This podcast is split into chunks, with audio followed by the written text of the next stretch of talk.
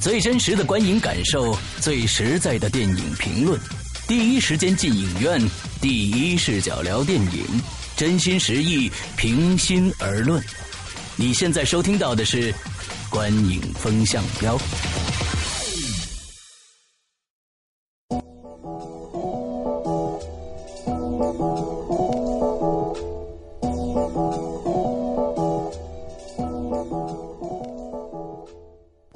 各位听众，大家好，欢迎收听《观影风向标》，我是施阳，我是波米，我是玄木。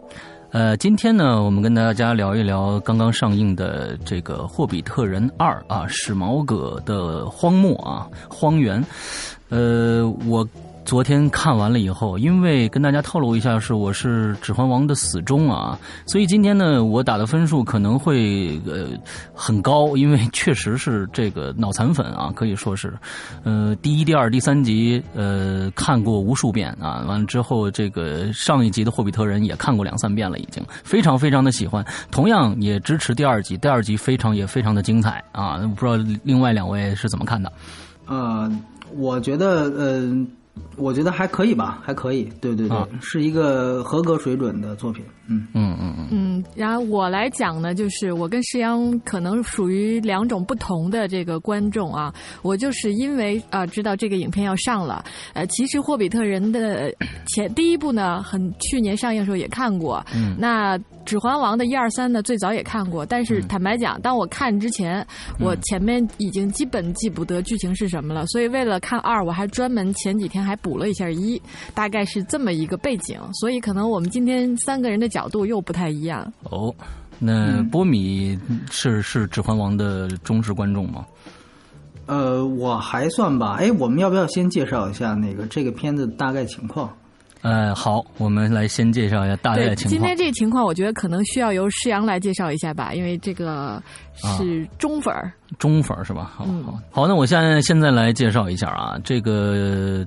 这个《霍比特人二》呃，史矛革之战啊，我们国内翻译《史矛革之战》。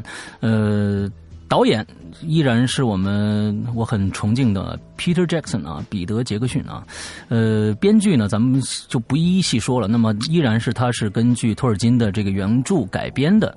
那演员呢，我觉得这里边其实有点小意思啊。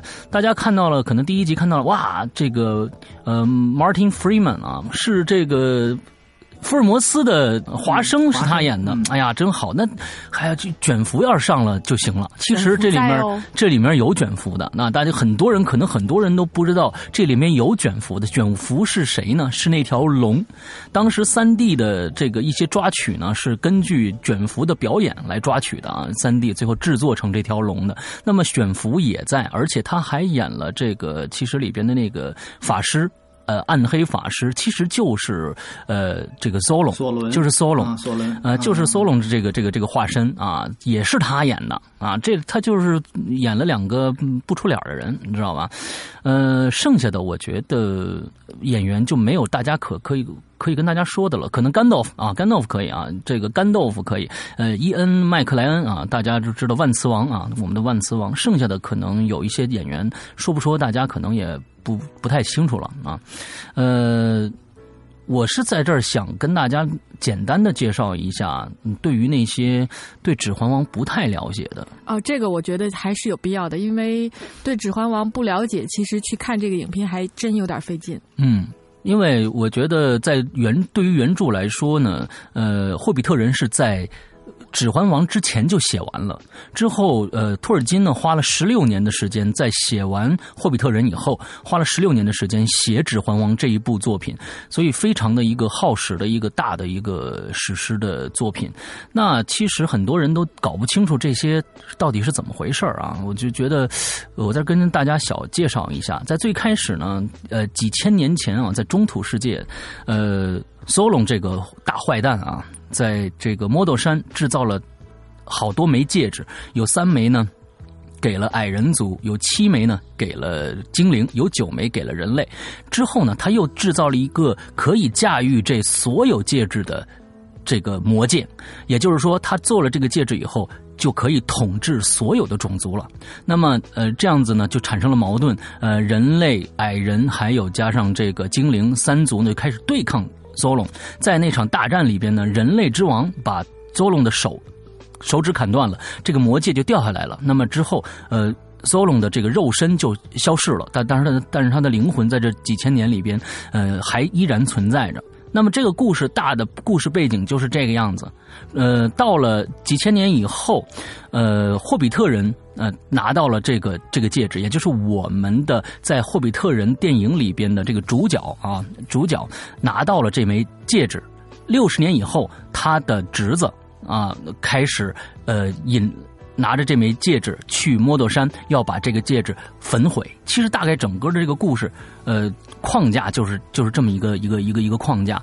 嗯，可能因为第一，从这个《指环王》第一到第三的时间跨度太长了，两年一部。那么现在呢？霍比特人因为是套拍的，他一下子花了，他好像是，呃，一共拍摄了两百四十多天吧，还是两百六十多天，这三部就全都拍完了。那么也就是我们大家能看到一年一部这样的一个一个速度，呃，比较好。那是之前的这个，我觉得很多朋友都已经忘却了很多，所以在这儿跟大家先说一下这个知识。好，嗯，哎，那问一下波米，现在这个影片的票房怎么样了？它在刚上映的那一天，呃，大概是四千万的水平，然后到第二天就已经有七千八百万的的票房，单天就是星期六，嗯，这个已经是环太平洋之后，呃，中国在进口片方面表现最抢眼的一个电影了。说句实话，这有点出乎我意料，因为去年大概也在这个时候是《霍比特一》上映，《意外之旅》那个电影的票房当时可能是由于。西游降魔的原因，所以说那个电影票房不尽如人意。当时，啊，勉强过三亿。对，所以说，呃，这这部看来是要比上一部要高一些了。对对对，嗯嗯，我觉得到五亿都是没有问题。对，这个也算今年开年以来第一部比较力作的好莱坞影片了啊。嗯。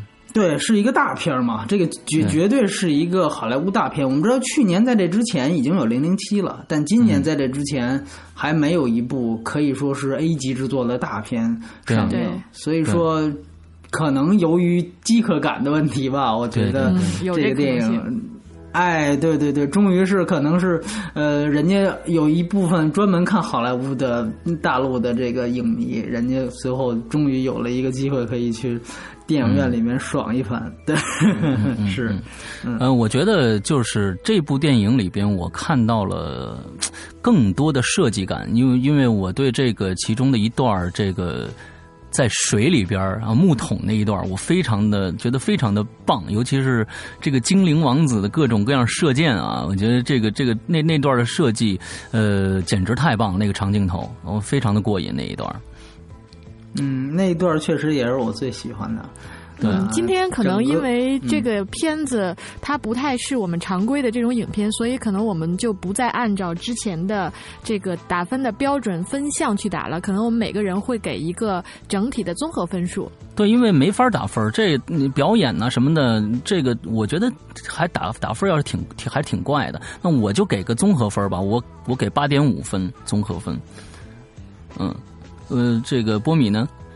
我这边给六点五分。嗯嗯，待会儿我会说一下这个原因啊。好，嗯，我给七分。那作为这个脑残粉呢，我为什么给这么高的分呢？我就觉得，呃，他从鬼这个呃《指环王》一二三到现在的续集这个前前传啊，《霍比特人》，他保持了一个非常非常完整的质量，就是说一一如既往的质量。我们看到了在《指环王》第一部。它的质感啊，它的服装，呃，还有它的道具，还有它的三 D CG，到我们再来跟今年的来比，我们发现它好像第一部的那个水准不差现在的，就是说整个的这个制作水准，还有 CG 当年的那两千年初的那种，两千零二年吧，应该是不明，我有点忘记了是第一部是哪一年了。嗯。对，应该是差不多两千零二还是两千零一？对对对对对。对，我觉得他们对对，因两千零二，我我对他们整个的这个制作，还有他们对原著的这种改编，呃，我觉得非常非常的我钦令我钦佩吧。就是说，这种一个在美国认为这是不可能改编成电影的这么一个作品，他们居然可以让这么多人去喜爱，而且很少的人能说出。不好来，就是说，哎，这个改编实在太糟糕了，或者是这个人物怎么能能这样去选？所以，我我我我觉得这一个系列的作品一直到现在，时髦哥，呃，我觉得它的质量让我感觉是最棒的，就是让我为什么要打这么高的分啊？就是他们没有懈怠，他们一直还在兢兢业业的制作每一个细节。对，这是我为什么打高分的原因。嗯我我我听你刚才这话的意思啊，其实我感觉就是你说。呃，你现在来看第一部比这部都是不差的，那我怎么感觉好像这个你在捧第一部的时候，你感觉其实这么多年过去了，这是十二年过去了，这个技术好像怎么没有进步啊？这阿凡后阿凡达时代了，嗯，对，这个对这个其实是其实是我要引申出来我对这部电影的一个看法啊。那从我这个方面啊，就是说我为什么之所以给六点五分，首先我觉得当然这个是一个我觉得很不错的电影。呃，而且它其实是起到了一个承上启下的作用。那这个基本作用，我觉得是起码是完成了的。然后呢，另外一方面，我觉得最大的亮点，三 D。嗯嗯。呃，我因为我看的也不是 IMAX，简直就没票了，都已经。所以说呢，这我也看的是那个中国剧目，呃，按说好像是比 IMAX 要次一些，但是其实从整个画面感觉，包括它的 3D 效果来看，呃，我觉得非常出色。而且呢，它已经不仅仅是我们说最俗的那种 3D 所谓出色，就是往你眼睛上扎，对吧？哎，它没有这种动作，但是整个的场景你可以看得出来。它是有立体感，它是有设计感的，就包括比如说那个最后的那个像威尼斯小镇的一样的那个水城，哎，那那样一个镜头，你你可以看到从那个呃从这近景到远景这个景深，它实际上是专门为了三 D 而构建的。所以说我感觉，因为霍比特人系列最大的亮点是四十八帧，对对，但是这个四十八帧呢，国内呢没有版本。所以这个一直是个遗憾。那四十八帧既然看不到，但是从三 D 效果来看，哎，我觉得这个确实是，我觉得是一个。我们老说三 D 电影现在太坑爹了，其实这个我觉得是一个品质之作啊。对，是一个品质之作，它代表了我们知道彼得杰克逊率领的维塔工作室。它代表了他的这么一个世界顶级的地位，对，所以这个电影真的是看三 D 是绝对的没有问题的。当然了啊，嗯，电影院有的时候还是会很坑爹，是吧？俩灯泡开一个，开一个亮度不够，嗯，对。所以如果说大家有所追求的话，又不是说特缺钱，那个可以去建议去看一下，比如说起码是剧目版本，嗯，然后更有条件的去看。IMAX 版本，所以这个我觉得是我哎觉得比较亮点。那稍微小说一点，我有两个小不满意的地方，就一个是在于，就就卷福那条龙实在太贫了，我觉得 话痨，话痨话痨。对，哎，你这点真说对了，我就说这龙它怎么就不行动呢？就一直在说话。嗯，对对对，所以就是我觉得是这样，就是说可能比特杰克逊是因为。对吧？知道这个呃，马丁·弗瑞曼和这个卷福刚刚获得了这个世界最佳情侣的称号，是吧？哎，这猛猛的就加戏，是吧？这个我觉得是可以，可能真是有可能。对对，有有可能有这种可能，但是我觉得啊，回到正题，就像石阳刚才所说的，你作为一个巨著，是吧？我觉得可以算是一个西方文学巨著了。啊，一个西方文学巨著改编的，其实是有严肃性的，算一个严肃文学的这么一个改编电影，适当的娱乐化、适当的商业化都可以，对吧？但是我觉得这个度的拿捏，反正在这一点多了，我觉得，哎，对。另外，另外一个，当然这个跟我不是这个福尔摩摩斯粉，也不是腐女的身份有关系。兴许人家还就觉得其他地儿都都是睡，哎，就他们俩唠嗑这块儿，人觉得牛呢，那也保不齐，对吧？哎，那从另外一方面呢，我觉得另外一个小的，我觉得，哎呀，应该更好的地方在于它这个结尾，我觉得就准备好像是，我以为是最后这个城镇这个龙起码能够在这集交代，下一集是准备，比如说索伦那挂是大决战，嗯哎，我以为这个龙这战能跟这集就解决，结果没有。啊啊啊！所以说，这个有我判断上的这么一个失误，嗯但是我感觉他这个结局结的有点稍微仓促了一点，因为我们也知道，如果再加上龙那段，可能就三个小时了。啊所以作为这个可能制片的方面，尤其排片的方面，嗯这个三个小时电影除了《泰坦尼克号》之外，其他的基本上不太可能。所以说，我觉得可能他的这个这个这个编排上吧，我觉得有一点最后收的就很像，很像《哈利波特》那个第七部上，就是把那个邓普利多的那个坟墓刚刚挖出来，哎，正准备怎么着呢？哎，哥们儿，这集完了，你等着看下集就是集。太太就是说，你就等下集吧。对，所以他很多人给他的评价叫有有些不满的人给他评价叫超长预告片儿啊，说他是超长预告片。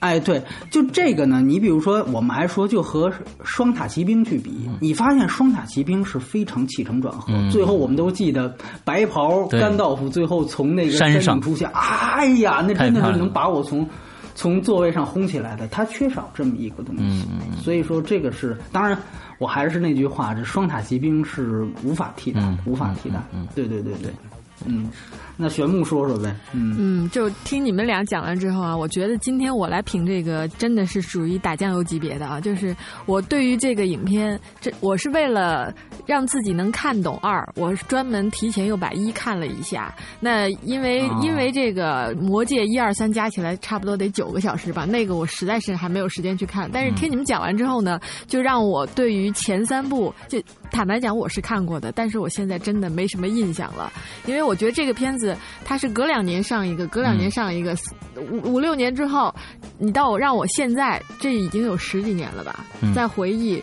真的是有点难度，所以我觉得我可能需要把前面的补过来，我才能够跟上你们去讨论这个的一个节奏。啊但是从整体上啊，就是说我，但是我坦白讲，我觉得其实有很多的观众是我这个样子的，嗯嗯，对吧？就是很大，也不能说大多数吧，但应该有很大部分观众是我这种状态的。那这样子对我而言呢，这部片子是我觉得真的是一部很不错的好莱坞大片儿。嗯它呢就是具备了各个方面好莱坞大片的特质，嗯从画面、从表演、从整个镜头给你的视觉的刺激感、嗯等等的，我觉得哎。都达到了一个很高的水准。嗯那看完之后呢，我当然就是说，我觉得应该最好看的就在第三部了。嗯第二部我我因为刚看完一，我觉得二呢比一会节奏上相对更快一些，就是会相对更抓人一点。因为我就是也不会有那么多疑问了嘛。因为坦白讲，我看一的时候我还是有一些疑问在的。那看这个影片整体上就是给我的一个感觉就是我会有一个问题在，就是说为什么嗯。美国人好莱坞他们会把一部就是这种历史的巨作，一部魔幻的这个文学作品，能虽然我没有看过原著啊，但是他真的我觉得已经把很多的东西精髓很好的视觉化了。嗯嗯嗯。那为什么我们当然我们中国的电影离好莱坞水准还差很多啊对，但是为什么我们就连达到这不说十分之一，我觉得都很难到的这么一个作品，就是从这个上面，我我其实个人是有是有疑问的，就是从技术角度来讲，其实很多层面上，我们现在国内的制作什么都会用到国外的团队去做，嗯。但是为什么就会差这么多？嗯，我们就拿前一段我我时间的这个人看完这个之后，就带来一个疑问，不知道是不是值得去探讨一下。啊、就是前拿前段时间的这个《大闹天宫》来比一下啊，我们觉得我可能觉得《大闹天宫》也花了四个多亿啊，是这也是一亿美金呢、那但是我们看到它里面的技术，咱们咱们就别说是三 D 这些，咱就说最简单的一个抠像。他连抠像都没有抠好，这一块一亿多块钱发呃花哪儿去了？就是这是这个呀，嗯是呀，这因为那个《大闹天宫》那集我好像还没参与制作，嗯是吧？就是那那个节目我没参加。我我我对《大闹天宫》呢，我觉得我还就是可能因为有另外一个那个《爸爸去哪儿》那个在，嗯所以我可能对他可能持正面的态度稍微多一些。嗯然后那个像他这个花钱这个事儿啊，我可能还真的就就就去了解。我觉得是这样。首先，玄木说的非常对，中美的差距是在的，这个差距非常大，这个都嗯毋庸置疑。咱要是说非得以那个好莱坞的标准来要求咱们的电影，这个好像也也也也不太合适，是吧？然后，但是说确实大天宫问题是非常多的。但是说关于它这一点，就这个特效这一点，我我我觉得是两方面啊。一方面呢是说，第一，我踩过一个国内的一个，就是也是做也是一个导演，大片导演，我就不说叫什么，他跟我说过一个细节。他就说：“他说当时我想要一个镜头，是直升飞机在天上飞，从大厦当中穿过来，然后最后被人轰下来了，嗯，最后就坠坠毁，嗯，然后他就去找一个国内的一个最牛逼的一个特效公司，说你给我做这镜头，这镜头是我们这里最关键的。那特效公司说说直升飞机在天上飞这镜头我给你做，然后但是这飞机坠毁，你得找下一家公司啊。”你懂我这意思吗？就是说特效链条是不完整的。对，这个这个中国的特效现在是这样的，每一个公司只擅长做那么一小块，它就够用了。嗯，而且它也只能养活这么多人。嗯，那要这么说，因为它指环王，我们都知道有开模这么一个一个说法。建模其实对建模这个实际上是一个道理。你如果要可能你要去完成另外一部分，你可能要再开发一套软件。嗯，那那个研发成本是非常高的。嗯你知道，像大闹天宫，它前前后后加起来，特效公司加起来得有五十多家。嗯，这五十多家，这个质量真的可以说是参差不齐的。所以就是说，说回霍比特，其实我最想说的一个话题就是说，它和呃，包括我刚才提到的，就是哈利波特的第七部上，因为我们知道他们两个最像的地方在于什么，就是在于这一本书拆开两部拍。嗯。好莱坞近年这个，你说它是圈钱吗？它绝对是有圈钱的这么一个因素，它绝对是最主要的。呃，哈利波特最先干了这么一件事儿，然后暮光之城把最后一部也拆成上下，当然那个就更烂了啊。然后，呃，霍比特，我们都知道霍比特其实非常薄的一本书，就像你刚才说的，对吧？它它其实是相对于你像《指环王》的篇幅改三部。对，霍比特的篇幅也改三部，总长你会发现差不多。那你你想想，自然这个这个每部的东西，它它就肯定会有有有差别。对，所以说我觉得，嗯，把他纳的坐标系更更合适的，可能真的是和比如说，呃，死圣的那个上集去比，包括刚才说，我觉得和星球大战前传的第二部克隆人的进攻。我觉得他们其实是对，是可以比一比。坦白讲，中国是找不到参照物去比的。哎，是是，只是说我们 大决战，大决战，对不对？其实只是我们作为就是本身中国这边会有这种想法，就是说什么时候我们能有这样子的？就是从文学，其实就是我刚刚那个问题，主要是在想的是。都是有很有文学底蕴的，呃，这个或者会有文学基础的国家或者基础，就他人家怎么就能把文字的东西那么跃跃然到屏幕之上，然后视觉表现的那么好，我们就我觉得是那么难。我觉得是这样，就是说，首先我我问一个，就是说，你觉得改编成莎士比亚最牛逼的电影，就能跨入到影史级的电影有吗？其实很少。嗯嗯，莎士比亚，嗯嗯嗯，就是其实这个，我觉得它面临的是一个嗯文文化，就是文学和电影这两个艺术形式，在文学上登峰造极的东西，它转换了另外一个艺术形式，它是不是就不可能对再有什么突破？这是肯定的。我们一改就是三国，一改就是西游记。嗯。我们改的东西都是在文学上已经登峰造极的。其实西方就像刚才说的，莎士比亚他是登峰造极的，但是也鲜有很成功的电影作品出现。哈姆雷特那么多版，麦克白那么多版，没有哪个说是可以和教父相提并论的电影，没有。所以说，我觉得是有这，而且刚才我我提到一个，就是说，就是这个魔戒的这个小说，托尔金他。是一个什么年代的人？那比如吴承恩，他是什么年代的人？这个我觉得也确实是一个不得不去考虑。包括你像你说史蒂芬金，对吧？人现在老爷子还还还在世呢，是吧？对，所以就是说这个东西，你包括 J.K. 罗琳，这就更别说了，对吧？基本上这整个就是一监工，你导演做就坐导演旁边指挥，那这肯定就就肯定跟原著它就不可能像你刚才说的不忠于原著，这事儿不可能发生。对。是不不可能发生的事儿，所以说，嗯，说回来，就说到霍比特，我觉得，嗯，它只能算是一个，我觉得是一个水准之作。嗯，你要说它有当年我们这《指环王》是除了《教父》之外，仅有的一个三部电影都拿到奥斯卡最佳影片提名的一个系列电影，对，一个三部曲。第而且第三部是拿到了，最终拿到了奥斯卡，而且是评了单届最多纪录。嗯，那从这个意义上，你去看《霍比特》，那他现在可能只是最佳化妆啊，是吧？最佳这个服装设计啊，对，他已经在艺术水准上，我们觉得，当然奥奥斯卡是一个很重要的一个参考标准。这就像《星战》一样，《星战》的前传，它其实也已经，呃，在很多方面就已经。的艺术水准已经退化了很多了，嗯嗯，所以说我觉得，嗯，再看看吧，嗯，我觉得也可以期待一下第三部。也可以再看看中国以后能不能出现这种。我们我们非常的希望，我们非常的希望。嗯其实中国从拍这种魔幻题材的，哎，不知道为什么他们的这个色彩调调，还有三 D 的这个这个制作都特别特别的相似，就是这从蜀山呐什么这些感觉都特别的像。我刚刚有一问题啊，其实刚刚波米提到了这个特技，像大闹天宫是 N 个公司做的，那像霍比特人这个情况，他是 Peter Jackson。的工作室，那那是一帮人在做，对吧？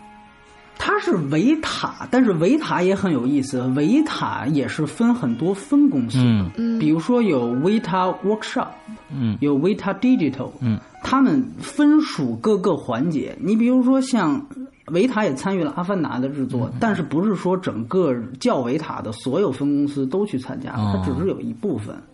所以说，呃，因为新西兰，我们知道彼得·杰克逊是新西兰人，新西兰它本身它就有一个，呃，维塔就在那边有一个很强大的一个类似于产业园区的那么一个东西，所以说，呃，这个东西是有优势的，毕竟是娘家作品，所以说你说这个投资也好，我我可以跟你说，就是，呃，《指环王》三部也是套拍的，平均每部的成本是九千万美元，啊，那哦，那真那如果不算多太多。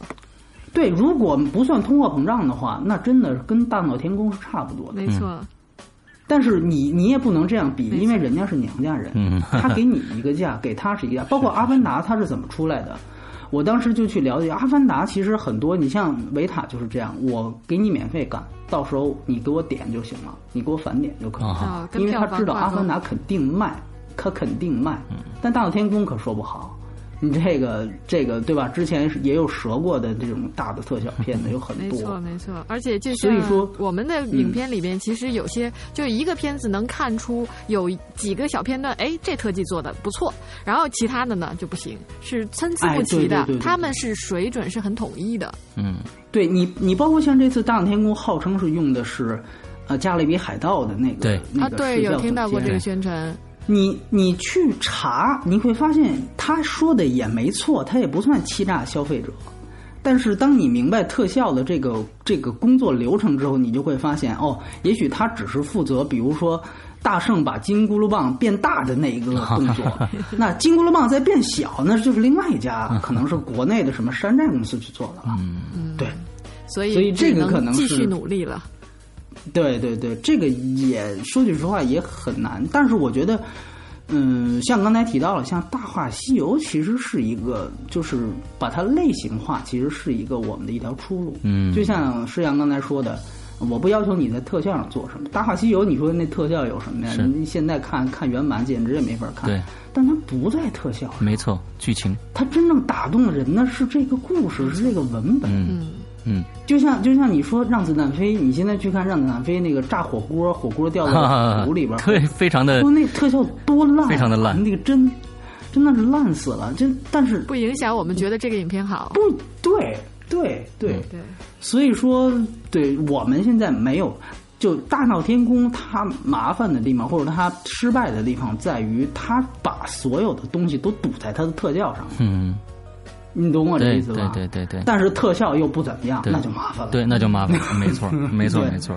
对对所以我们就看《霍比特人》这样子的好莱坞级别影片，起码能让我们的视觉、听觉还是保持一个很好的欣赏水平和标准的。嗯对，我我这里再回回到和霍比特人本身啊，就那个我们我们我们同事采访了那个彼得杰克逊哦在电话上。然后那个，因为这这集的，其实你注意发现，你会发现它有很多的，就类似于这种现在我们说的腐女文化，有很多这种搞基的 这种这种疑似。一一个是刚才提到的这个卷福跟华生，嗯然后另外一个呢是这个伊恩麦凯兰，就甘道夫本人就是著名的这个同性恋演员。嗯然后另外一个就是在上映之前，这第二部上映之前爆出来的一条说，奥兰多·布鲁姆嗯，是和原来的阿拉贡的饰演者哦，那个维葛蒙塔森，他们两个好像是一对儿。当然，这很快又被他本人辟谣了啊。哦，吓死但是。当时对，但是当时在海外真的是传疯了。嗯你想，就这三 就这三个事件，嗯然后你就想想看，这个这集他面临的话题有多多。但是彼得杰克逊他自己说，嗯、他是没有任何想要。把这个片子放入一些同性恋的 情节的意思的主观意思对他自己是这样回答的。对当然了，这不不不妨碍咱们，嗯，广大腐女同志们，这个这个自己去去去去幻想，对吧？哎，我就觉得，就是说，这个第二集里边还有一段情节啊，就是在《指环王》里边，我们可以知道这个，呃，有一段爱情故事，阿拉贡和阿文的这段故事啊，就人类和精灵。那么，在这个这里边呢，忽然出现了一段非常让我非常匪夷所思的一段爱情。这个爱情我不知道是原著上就有的，还是编剧组加进去的。假如说是真的是编剧组加进去的话，我觉得有点狗血，就是一个一个。高大上的一个这个精灵女护卫队长和矮人的一段爱情啊，这个我觉得有应该算是一个三角恋吧。三当然三角恋，那确实是三角恋，我就觉得这个有点怪异，让我觉得 就这个这片子就这一点让我觉得有点偏离《指环王》这个感觉，你知道吗？嗯，不过不过你提到的这精灵的事儿，我倒想起来，就我一个同事看完之后，他觉得这集比较标新立异的地方在于，他首次把精灵这个种族好像进行了一些负面化的描写。对对对对对，哎，没错没错，是的。就在这之前，精灵绝对都是一个，还真的算是一个。呃，正义联盟的那种，没错，对吧？对，属于长征的这个红二军、红一军的这个主要的这个组成人员。哎，这次发现他有拥有了一个呃非常就有些懦弱的这个国王，嗯、包括展现了他们和。呃，半兽人以及矮人之间的冲突，对对，而且在这个冲突当中，他扮演的是其实是一些不大对反面角色，确实是一个反面角色。对这个，我觉得还挺让我觉得，哎，这是眼前一亮。嗯，但是所以我觉得，是不是就着这话说，是不是他希望通过这么一段狗血的？这个这个恋情，再把这个往回揪一揪是吧？分数，哎，对对对，啊，是这样的，那也可能是一种往下怎么发展吧？对对对，对，我觉得这个其实很重要的一点是去看第三部，对，那精灵的态度到底是怎么样的？对整个大战的对，其实刚才波米说到，就是说这个第二集啊，就是突然结束了，完了之后有一种分钱分钱的这种这种可能性，但是其实对，其实但是对于我。来说，我希望他拍的越多集越好，因为可能拍完第三集，这个《指环王》这个系列就要停止了。我哪怕你再拍五集，嗯、可能对于我来说，我都是愿意的。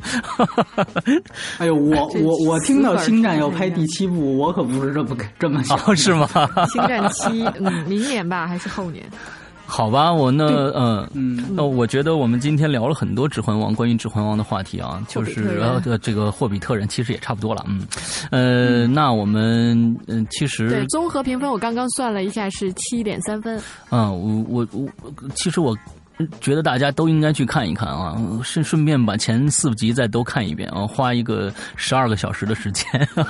这个我跟你说啊，这个工作一定要放到明年啊，到时候肯定各大资料馆、各大电影院就会组织这种六集连映，你知道吗？你我当时看的《指环王》第三集是，就是还没看过第三集时候是三集连映，我从下午三点看到晚上晚上的三点，呃，太爽了，那一次。简直是太爽！那是最最牛逼的一次这个观影经历啊！你是在第三集上映的时候，还是后来第三第三集上映的时候，自北京的电影资料自电影资料馆放的。哦，北北京后来电影节放又放了一次，我明白三集的导演剪辑版，而且我去提前了一个星期买票，没有了，要不然我肯定会去看。对，那你下明年的时候可以哎。买一张这六集最好都是导演剪辑版，我估计就得奔搭着被窝去了，得搭着过一晚上。好，那我们今天的节目到这儿，呃，希望大家喜欢，也希望大家有一个快乐的一天。那么大家再见，拜拜，拜拜，哎，拜拜。